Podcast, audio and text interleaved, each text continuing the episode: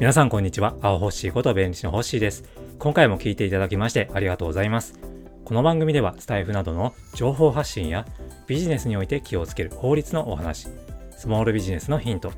農業ベンチャーイートノートの活動報告、その他雑学や雑談についてお話をしています。再生速度を変えることができるので、お好きな速度で聞いていただけると嬉しいです。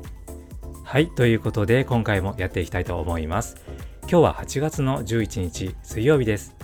先日の3連休はちょっとね、あのー、リフレッシュということで、えー、八ヶ岳の方に行っておりました。前回のね、あのー、配信でもお話をしましたけれども、えー、森や川の中をね、えー、歩いて自然の中でね、えゆっくりと過ごしてきました。もうほんとね、いろんな奇跡があの重なって、えー、虹が見られたり、えー、ホタルが見えたりとか、それから流れ星もね、あの、綺麗に見えたりだとかして、本当にね、あの、感動的な時間を過ごすことができました。それで自然の中でね、あの、過ごすということは、えー、脳みそにとってもすごくいいことなんですよね。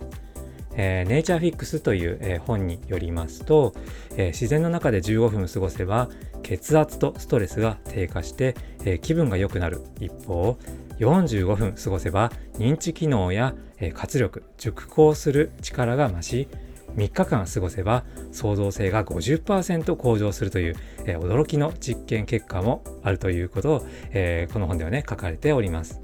いやすごい効果ですよね。だからまあ今コロナ禍でね、なかなか外出っていうわけにも、まあ、いかないとは思うんですけれども、えー、ちょっとね、密を避けて、えー、車でね、ちょっと飛ばして、えー、自然の中にね、身を置くっていうことはすごく重要なんじゃないかなというふうに思います。もしね、最近ちょっと疲れてるなとか、なんかね、もやもやするなとか、うん、集中力が欠けてるなとか、そういう人はね、自然の多い場所に、え、足を運んでみてはいかがでしょうか。ということで、今回のテーマ、口コミサイトの評価を良くするためにやってはいけないことというお話をさせていただきます。えー、商品とかサービスの、えー、購入をするときの意思決定にあたっては、えー、他の利用者さんだとか、え購入者の方の、え口コミを参考することはあよくあるかなというふうに思います。やっぱりね、あの商品やサービスを、まあ、提供している人側からこれいいですよと言われるよりも、実際に利用したり購入したりしたお客さんからこれいいですよと言われた方が、まあ、客観的である分信頼もできますよね。これを心理学用語でウィンザー効果と言いますけれども、マーケティングでは非常によく使われていて、私の事務所でも、えー、お客様にね、えー、アンケートを記入していただいて、えー、活用させていただくことがよくあります。実際に口コミの内容や評価の星の数が良くないと印象がまあね、良くないので、えー、売上に直接影響していることは、えー、間違いありません。したがって、できればいい口コミや、えー、評価をいただきたいですよね。そこで評価を改善するためにどんなことをしたらいいのかと考えるわけですが、ここでね、の一番やってはいけないことがあります。それなんだかわかりますかね、えー、これは自作自演です。まあ、俗に言うステルスマーケティング、ステマと呼ばれる、えものの一つで、え広告宣伝であることを示さずに、え第三者からの、え高評価を装う行為ですね。皆さんも経験があるかと思いますけれども、口コミサイトなどで多くの人から選ばれているように見えると、自分も欲しいなと思う人が増えて、えー、さらに多くの人から選んでもらえる効果があります。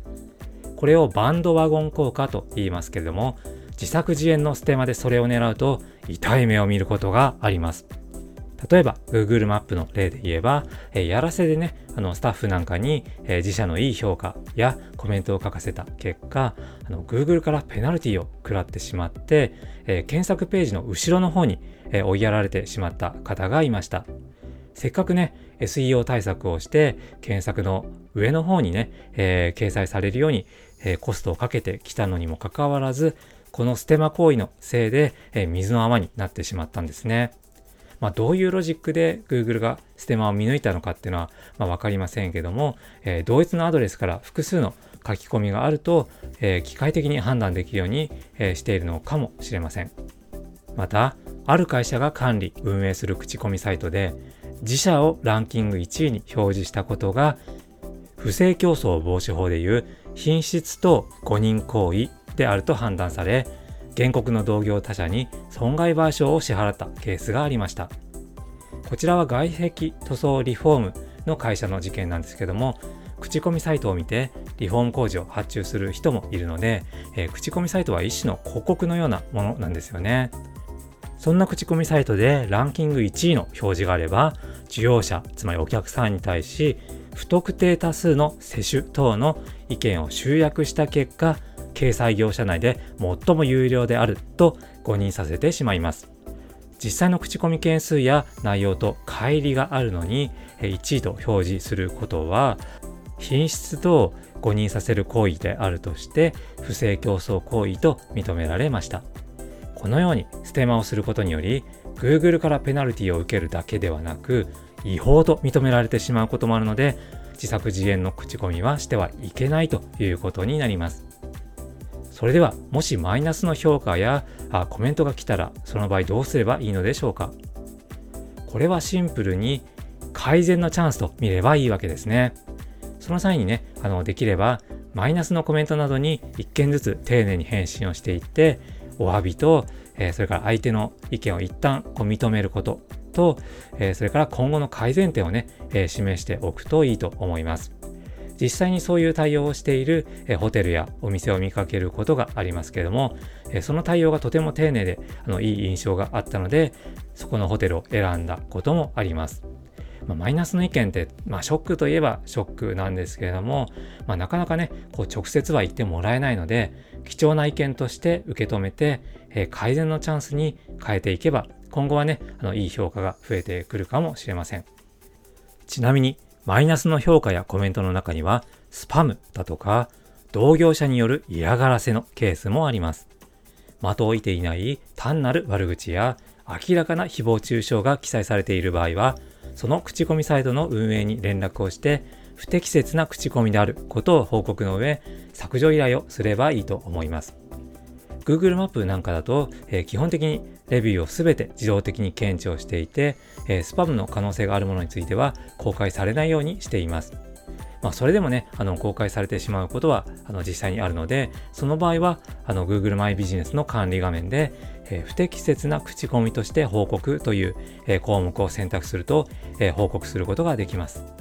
他の口コミサイトでも同様の窓口は用意されているはずですので、泣き寝入りをせずにコンタクトを取ってみてください。